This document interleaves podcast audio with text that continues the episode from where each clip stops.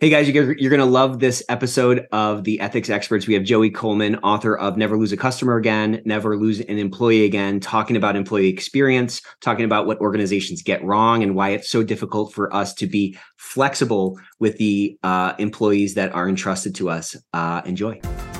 Welcome to the Ethics Experts, where we're elevating ethics and compliance and HR to the strategic level it's supposed to be. Hey, everybody, welcome to the Ethics Experts. If it's your first time joining us, welcome. And if you're a returning subscriber, hey, bestie, hope you're having an amazing day. You look beautiful today. So, how does that sound? When you subscribe to the Ethics Experts, look at that. You get a bonus greeting on every single episode. So, join us as we change the world by making our workplaces better. I got a real treat for you today.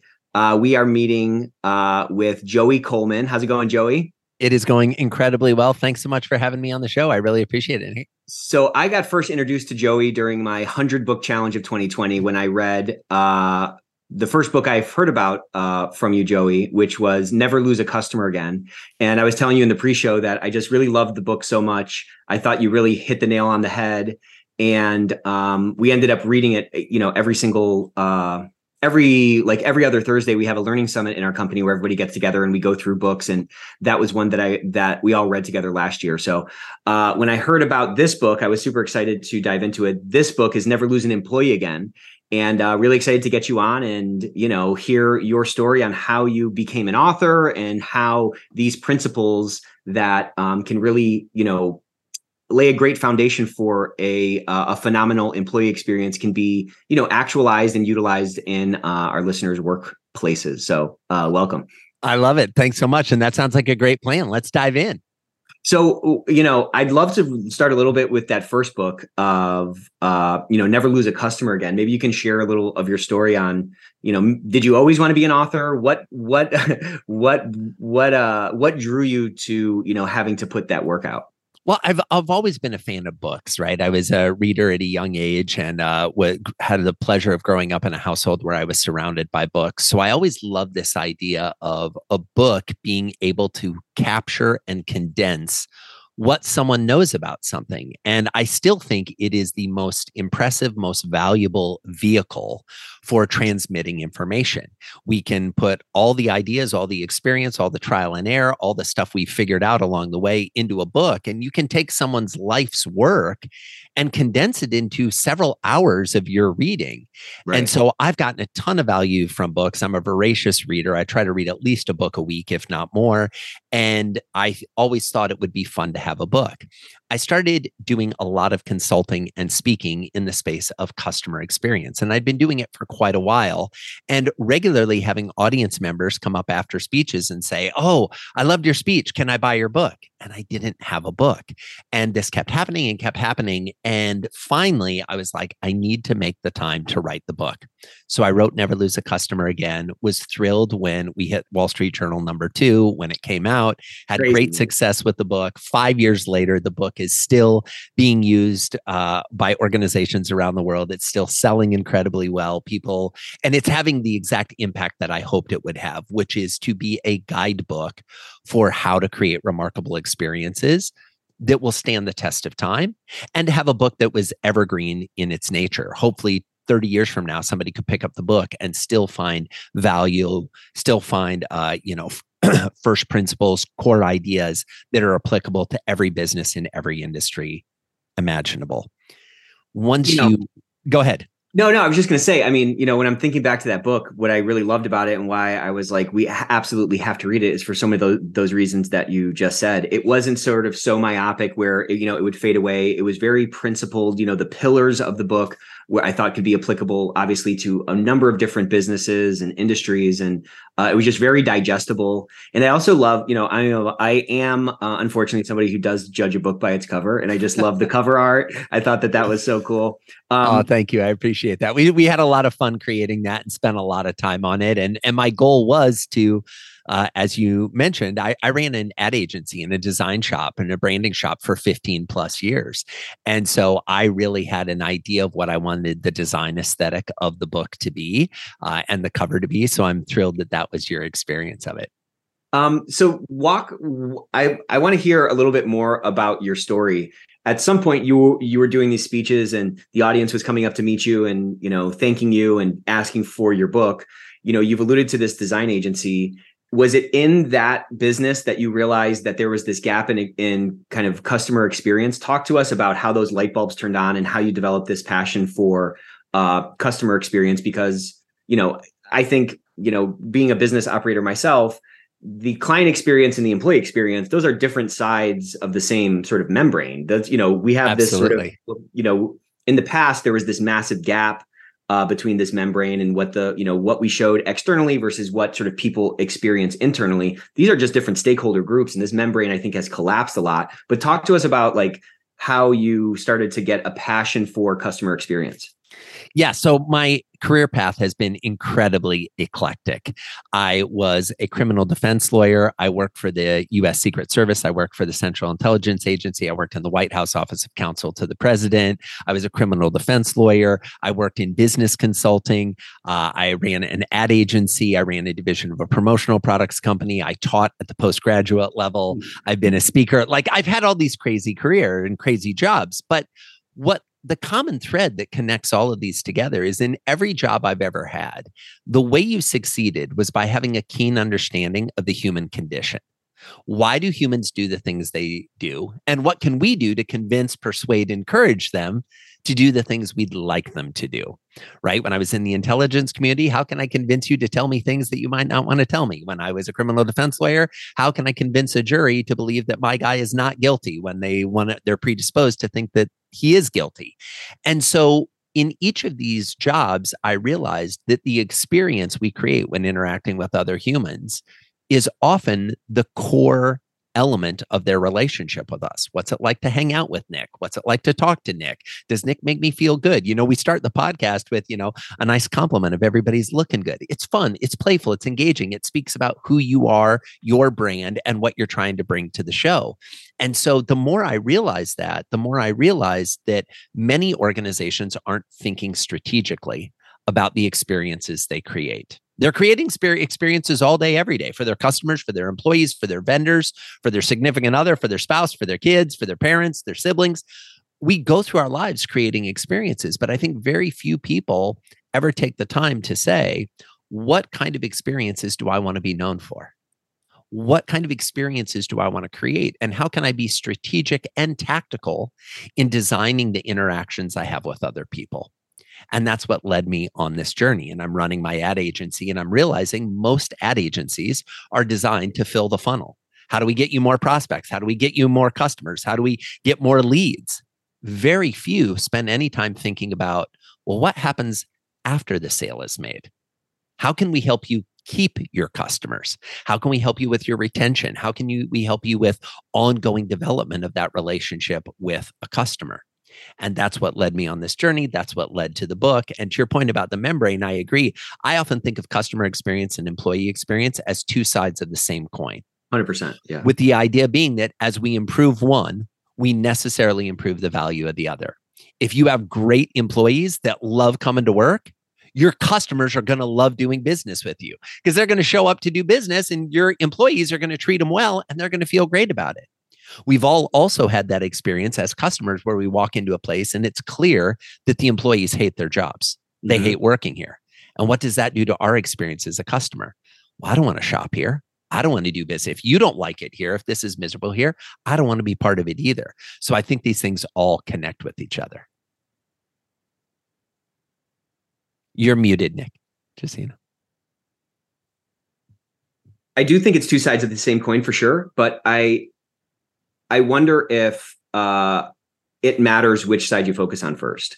Because I what, what I see, I see a lot of organizations really have this sort of external focus, and they're focused on this external brand and the sort of client experience, and they don't recognize that it's two sides of the same coin, and they think that there are these two different sort of stakeholder groups, and then there's these massive inconsistencies. All this focus is look, I am all about client for sure. We we flip our org chart upside down where the boss is the client, but to your point, I know that I'm never going to have an organization or I'm never going to have a company that my clients love if it's not full of people that love it first. Like the employees have to have a great experience first because they're the they're the day-to-day manifestation of whatever this brand, you know, is, right? Do you agree? Do you think you have to like look at them together or like holistically or you, you have to start with the employee side? Like how do you look at that sort of like which side's heads and which side's tails or something. Yeah, or or which which side is you know the chicken, which side is the egg, right? Yeah, yeah. Uh, here, so a couple thoughts on that. Number one, I think in most organizations on the planet today, it is easier to have a conversation about customer experience than employee experience. Agreed. And it's easier for a couple reasons. Number one, when we have that conversation, we can all get on alignment that it's about doing what's in the best interest of the customer. Number two, there have been consultants and speakers and authors that have been touting the importance of customer service and customer experience for decades. Right. So it's an easier message.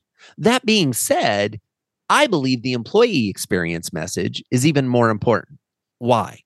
Because if we don't have employees, we're not going to be able to have that many customers. Right. If you're a solo entrepreneur, you can have a couple of customers and you can slowly grow, but delivering anything appreciable, you're going to need more people on the team to do it. If we start losing our employees, it crushes our ability to that deliver that experience to our customers. Now, on the contrary, if we have a remarkable employee experience and a great culture and our employees love it, if we lose a customer, which we're trying not to, we can get another customer easier, faster, and with less headache and heartache than getting another employee. And so I think it does make sense to put the employee experience first. I just think that that hasn't been as big of a focus uh, throughout the world of business globally in the past. And it's increasingly becoming that focus due to a number of factors that have kind of made it more of an employee's market than an employer's market, especially over the last two or three years. Yeah, I think that's a big factor. And I think also this shift into knowledge work where our employees are their work. We talk about this all the time. We're not, you know, the average, you know, uh, American employee is not just like pulling a lever and stamping out like a piece of metal anymore, right? So to the extent that we become our work and we take that home with us, and to your point, over the last couple of years, we've seen the great resignation and, you know, hybrid work coming out of COVID and all that kind of stuff it becomes increasingly important for organizations to get it right. And your book, you talk about kind of the this massive, massive, you know, it's so interesting to me because it's so clear to me. You know what I'm saying? Uh, it's obviously so clear to you. You're such a pattern recognition guy where you've been able to, you know, see this through line through all these different, you know, diverse experiences and tie it down to the human condition and recognize it's how people feel at those various those different realms that you've participated in that really um, activates sort of any sort of you know incremental engagement or incremental sales or or all those kinds of things you recognize that. It's kind of bizarre to me that the average organization to your point still struggles to see the value in creating a great client or a, a great employee experience. See i just did it myself. Uh, a great employee experience.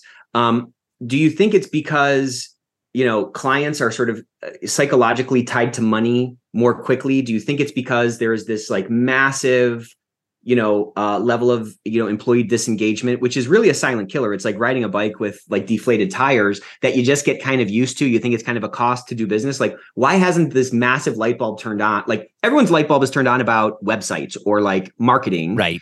but everyone's light bulb is not turned on about employee experience. Why what is that yeah, that it's a it's a fantastic question, Nick. And regrettably, I don't think there's a single answer. I think it's a confluence of dozens of different factors. A couple of them that come to mind immediately. Number one, most leaders are leading in a world that is drastically drastically different than the world they came up in. So you've right. got leaders saying, we got to get back to the office. I worked 70 hours a week in the office. I sat in this cubicle for 10 years before I was promoted. You got to do what I did. And it's like, that's not the world we live in. And the same point to use your website analogy, if we said you can't use the internet anymore, most business leaders would be like, oh my God, that's crippling. We can't do that. But most of the C suite executives didn't have the internet when they started in business. Most of the people that are in their 60s, the internet didn't exist when they were in their 20s, or at least it wasn't as widely distributed as it is now. And so I think there's that factor at play. I also think there's a factor at play of employees. How shall I say this without sounding overly judgmental? Well, I'll do my best. Do your best. And we'll, we'll do my best. I think as a planet, employers created the problems that they're having. Employers said they wanted loyalty from the employees, but they didn't deliver loyalty to those employees. Employers said, Come work with us. We have this big vision. We want to be a part of the team. And then if you didn't fit in and do it exactly the way they were hoping, you got fired and let go. Now, I'm not saying you have to keep all your employees. Let's be clear. The title of the book is Never Lose an Employee Again, not Keep All Your People. Okay. There's a distinction there.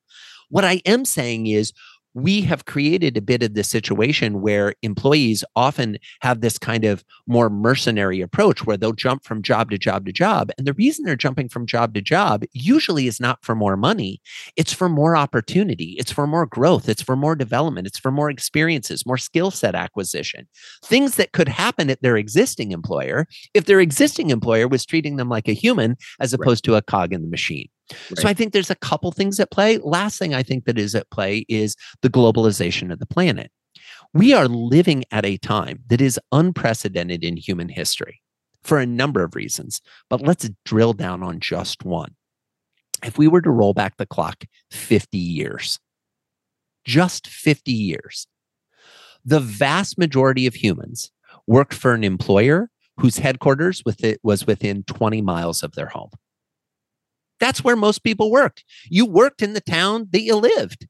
You worked for maybe you went over to the next town, but you probably worked there. And you probably worked for an organization that was smaller. Now we have global enterprises. Now we have a company, you know, there's a company I profile in my book that has 30 employees across 17 time zones globally. Okay, this is a small company, 30 employees, but 17 time zones globally. They don't have any more than two people in any one country on the planet. And they're a very successful agency. So we've changed the landscape in that now, to your point about pulling a lever and pressing a punch, we now can work for an employer anywhere, especially if we're a knowledge worker. And increasingly, to your point, most jobs are becoming knowledge worker jobs. A lot of the physical labor jobs are being automated, are being simplified, are being systematized, that we don't need as many humans to run the assembly line, but we do need humans to be connecting to all the supply chain and figuring out when shipments are due and all these pieces. And that those can that confluence of factors, I think, is what's created the environment we find ourselves in today. Yeah, that's a pretty good uh, rundown of it um, we did a uh, we were working with a, a, potential client on an anti-retaliation campaign. So we saw from some research that over 50% of people that turned over during the great resignation on a primary or secondary basis did so due to some like values-based thing. They didn't feel like they had a voice. To your point, they weren't treated like a human being. There wasn't a two-way street. They saw this, you know, really nice and shiny code of conduct with all the beautiful pictures and this beautiful web page that lists all these values, but those aspirational values are not what they experienced. And with the ease with which people can change jobs you know what i'm saying? Like yeah. labor mobility or the, the cost of changing a job is lower than it's ever been in history i, I, I would imagine. Yes. Um, people are saying well that that that grass can't be you know that brown over there. Like that looks pretty green. I'm going to go ahead and roll the dice. How much worse could it be right? Um, and this organization it had about 100000 employees and we calculated super conservatively, actually using the Gallup and the SHRM numbers, which I think you reference in your book, pretty conservatively. They spent something like 500 million, or like the cost of turnover was somewhere between 500 million and 800 million for their organization. I mean, that's a massive, massive number. Huge, that's, huge that, number. That's not even close. Like a fraction of that dedicated to like an employee relations department that is super thoughtful about that that employer journey. Like again if you if if the average organization took a modicum of the focus and intentionality that they place on the buyer journey and put a little of that onto the employee experience there would be all of that falls to the bottom line. The turnover drops the employee engagement drops. You start to get that uh I mean, I can go on and on about this, but like productivity increases, profitability increases, efficiency increases. All these amazing things happen if you just pay attention to your people. Right. It's that simple and it's that challenging, right? I I, I want to acknowledge if you've got a hundred thousand employees, you actually have a city. You don't have a yeah, company, a you have a city. And at a hundred thousand employees, you have to start thinking about things like how many of our employees are going to die this year? because wow. statistically at that size you're going to be dealing with that.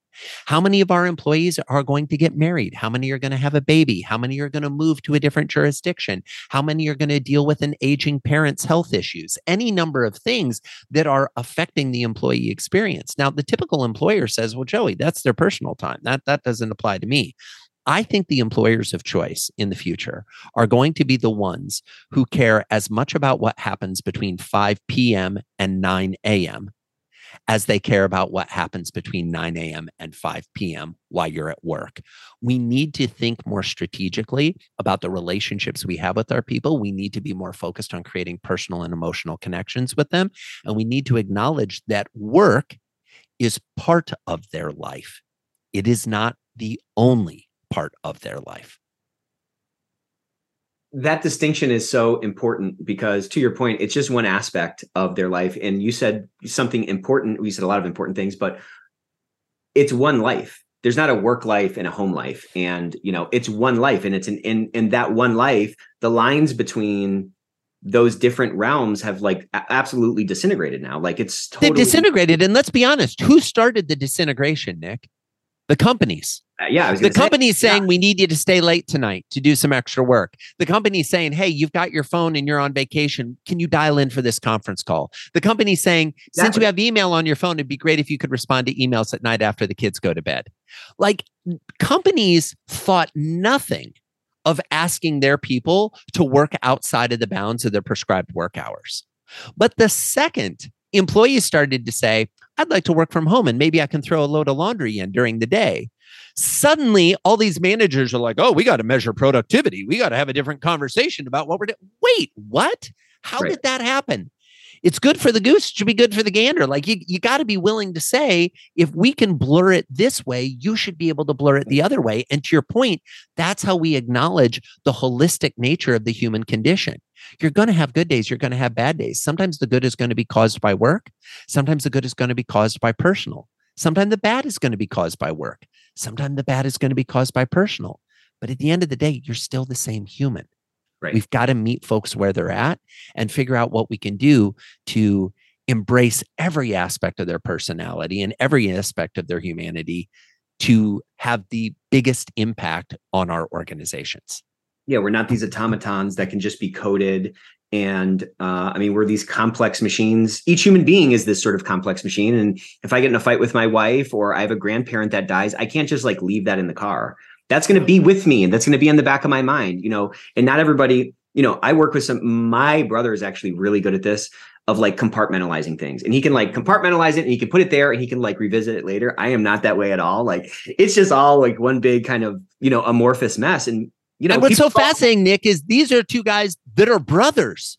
Exactly. So the DNA similarities between you two are significantly greater than the similarities of any of a coworker or a colleague who's not genetically related to you, and still two totally different manifestations, totally different personalities, totally different approaches to how you compartmentalize, how you handle stress, how you process things, how you deal with things, etc.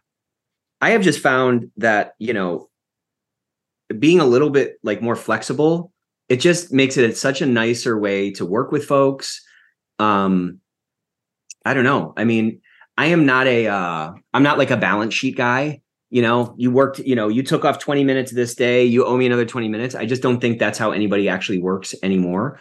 Why do you think I mean, do you think it's just this old style thinking where, you know, people are labor units and they, you know, we we for some reason think about them act you know maybe implicitly or subconsciously as cogs in the machine and everybody's re- replaceable and so forth. Like do you think that is some of the like foundational uh, you know reasons for this? What i would say is a misconception by like the average you know leader in the in our our economy or what I, I think there's again a couple of factors at play. I mean, I do think the shift from an agrarian society to an industrialized society, which occurred in many places in the world, if not now most, uh, created this environment where we went from thinking about things that would happen slowly over time i.e., I put the seed in the ground, I water it, I let it grow, it grows, it grows, it grows, it grows. Okay, I can harvest it and have the benefit to how many things can we crank out off this assembly line in the next hour? And I okay. think that shift that occurred also made us start thinking differently about the inputs. We can't make it, you know, there are things you can do to make corn grow in a field faster, right? But most of them start to cause problems.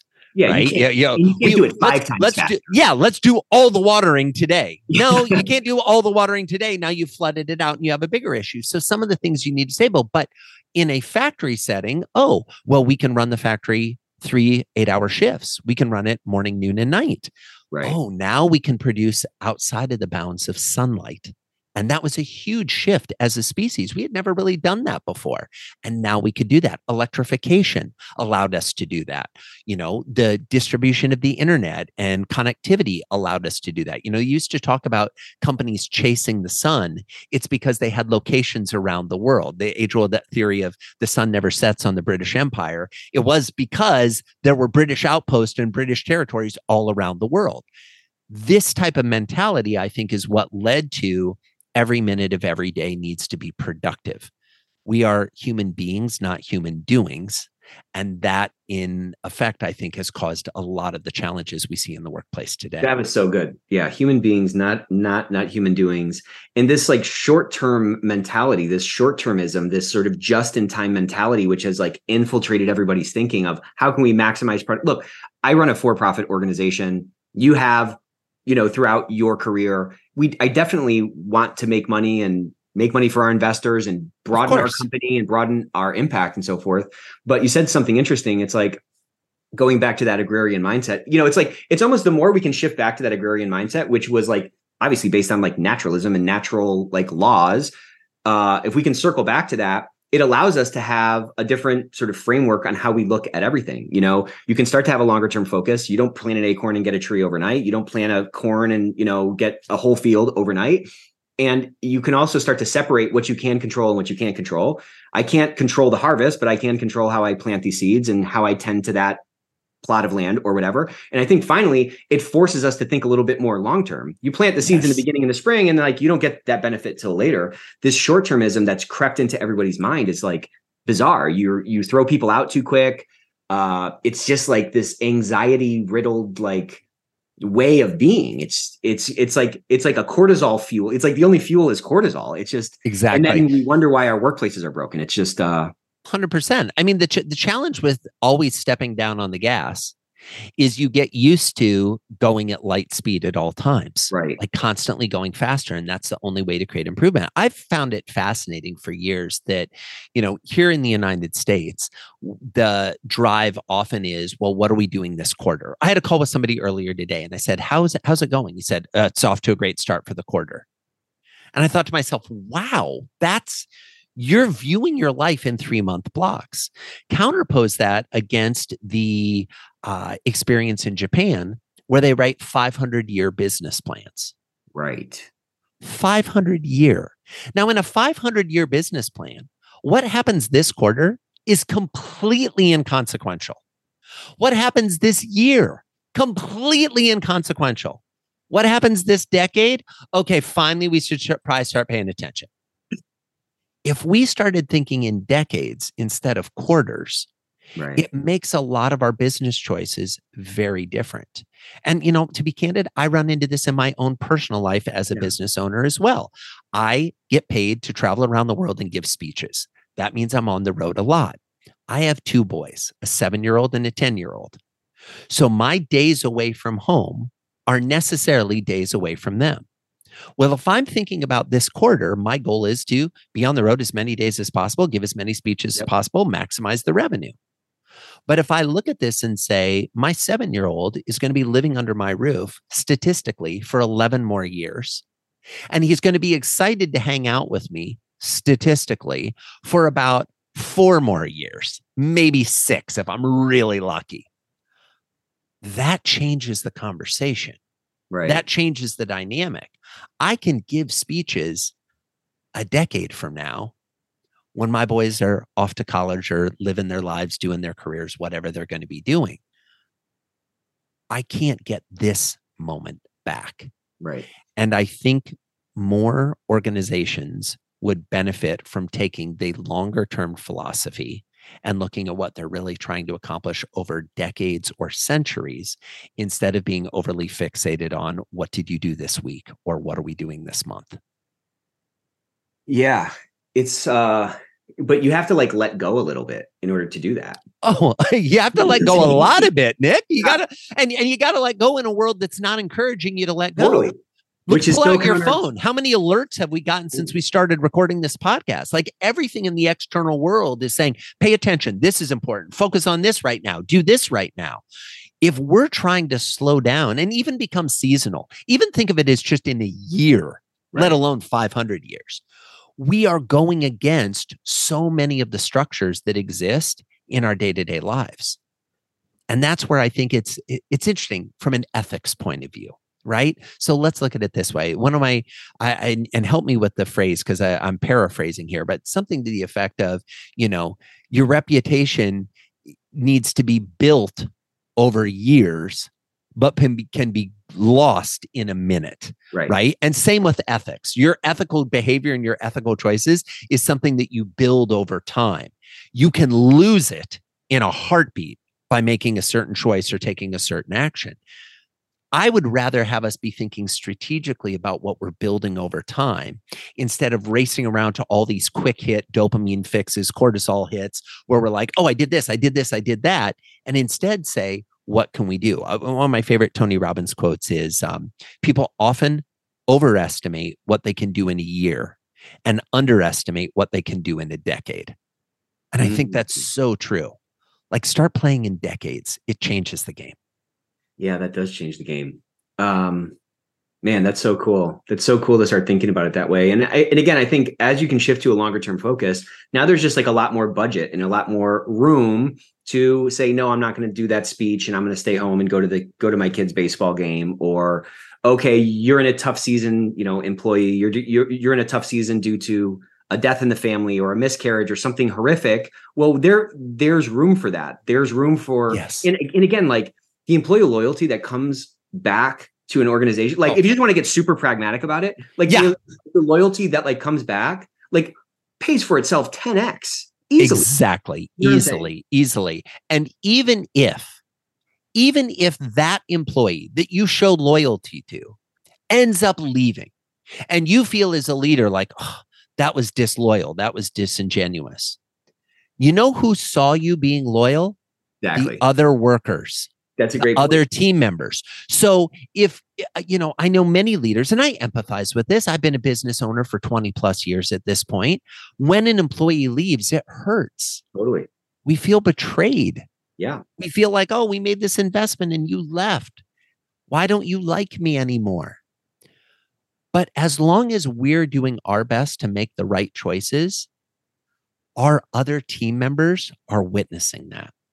That's, and we we, I thought about that. That's discount. Right. Yeah, we discount their ability to look at something and go, well, yeah, you know, John left, but geez, look how many chances Joey gave him. Like, look how much Joey stood by him. And thank God, I, I if I'm if I'm ever in that position, I hope Joey stands by me the same way. That's that's the conversation you want your team to be having. Yeah, I think that's right. And I think, you know, just like your kids are always watching, the employees are always watching, and everyone's all, you know, we're all like we're like these pattern rec- recognition machines, you know? Yes. Um, when I first got into this role, um, I really wanted our company, me and my brother, we really wanted our company to be, you know, an amazing place to work. We wanted everyone, whether you stayed here for two months or 20 years, to be able to look back at your time and just say, wow, that that was a really special place. That that place felt different. And I inevitably got into a situation that you're just talking about where you know, I thought I really stood by this employee. I thought I really bent over backwards for them and went to bat for them time and time and time again. And they left and it was really messy. And I, you know, I felt I I felt myself sort of standing at this crossroads and saying, like, is is all of this worth it? Because like it definitely takes time and effort and intentionality and like, you know, brain calories or whatever you want to call them to like tr- even try to get this type of a of a train moving. And I, I remember sort of standing at this crossroads and saying, like, is this even worth it? Or, you know, is the way that everybody else does it like, am I stupid for kind of doing this this way? You know, because like not everybody has that as, you know, as high, at least as we've tried to place it on our priority list, you know? Um, and I think I was talking with with my brother and we just decided, you know what? We're not doing it to get that that one in particular um you know employee to say wow this place is great. We're doing it because that's the type of organization we want to be irrespective of of what happens.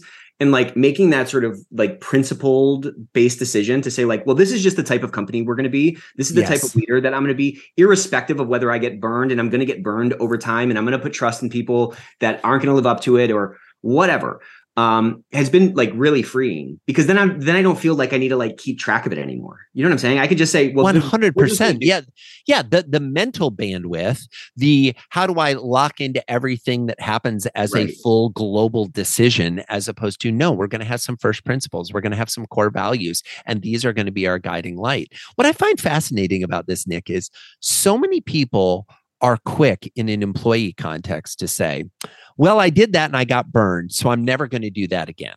Right. Okay. Right. Yeah. Counter juxtapose that against, for example, oh, I don't know, drinking alcohol.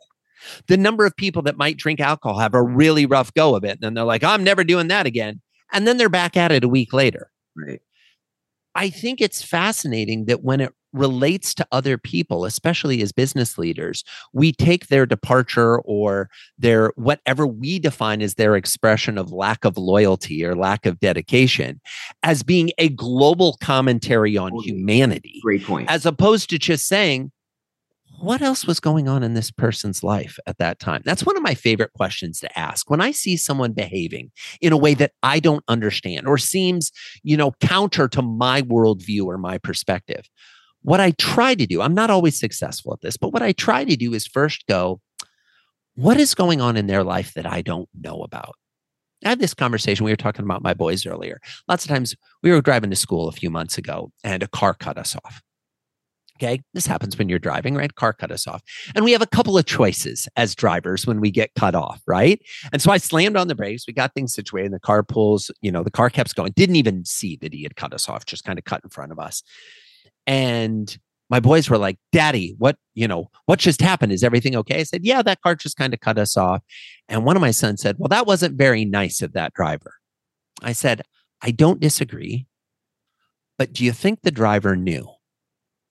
And it created this whole conversation about did the driver even know? Did the driver see us? Was it intentional? Was it unintentional? And then that led to a conversation of what else could be going on in that driver's life.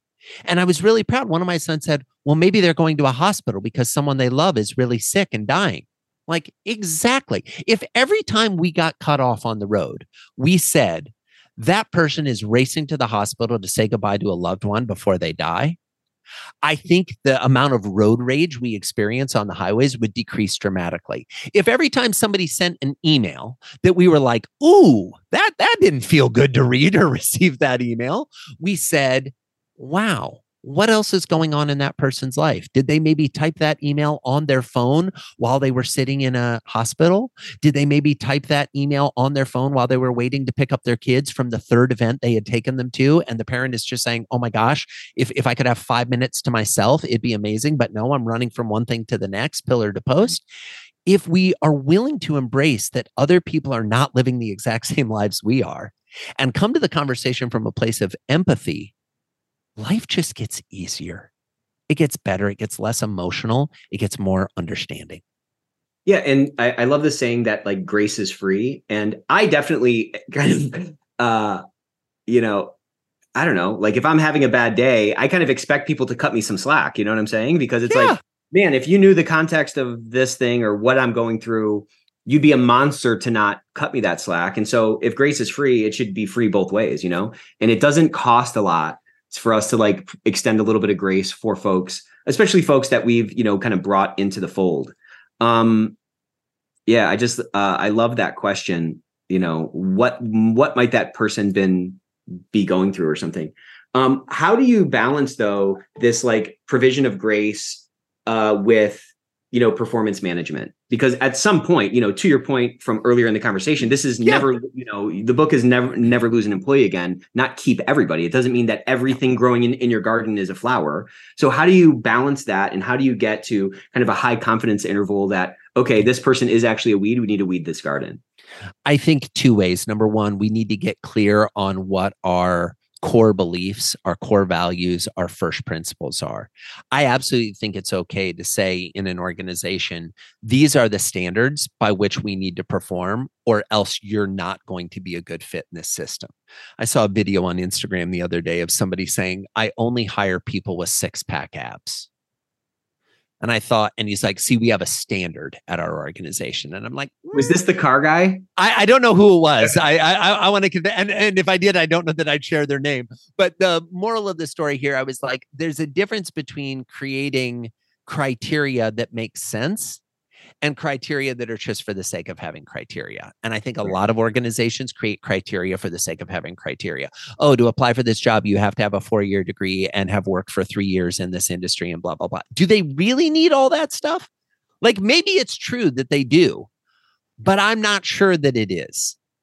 And so we need to think about what the difference between what we want versus what we need and and and how we're balancing that. I think the other thing is it's useful to recognize that statistically and frankly, probably practically, most of your employees aren't going to start and end their careers at your company. Great point. Yep. Nor should they. I don't I don't want people to come and work for me as their first job after, you know, as they enter the working world and to work here until the day they die. Why? Well, because I like to think I create a great experience for my team members, but I also know that I want them to have as rich of a life experience as possible. And there are a lot of other employers and a lot of other companies doing different things. And I want them to try and find the thing that they love and lights them up. And the thing that lights you up at 20 is probably not the same thing that lights you up at 30, at 40, at 50, at 60. And that's okay. We need to stop, I think, demonizing this thought that what you believed totally. then is what you believe now. What interested you then is what interests you now. Humans are an evolving organism. We're an evolving species. And I like the idea of creating the space for that. Where I think it hits performance is we need to look at it and say, all right, we are bringing together a team for a p- fixed period of time with a goal of achieving this desired result one of the analogies I love is to look at sports teams, right? So think about sports dynasties. Pick your sport. Any sport, there's probably a team that comes to mind is having dynastic runs where it's just year after year yeah, after right. year, they're doing incredibly well. If you actually look at the roster of the players during those times, it changed and it changed regularly. How is that possible, Joey? Those employees left? Yes, those employees left. Some left on their own accord. Some were sent out of the organization, and new employees were brought in, and new team members were brought in and indoctrinated into the way of doing things and into the system and to make it work. And so, if we think a little less about, oh, I need this person to be part of my team forever, and more about how can we work together to achieve this bigger goal, I think it shifts our emotional attachment to the retention and engagement on an individualized employee level.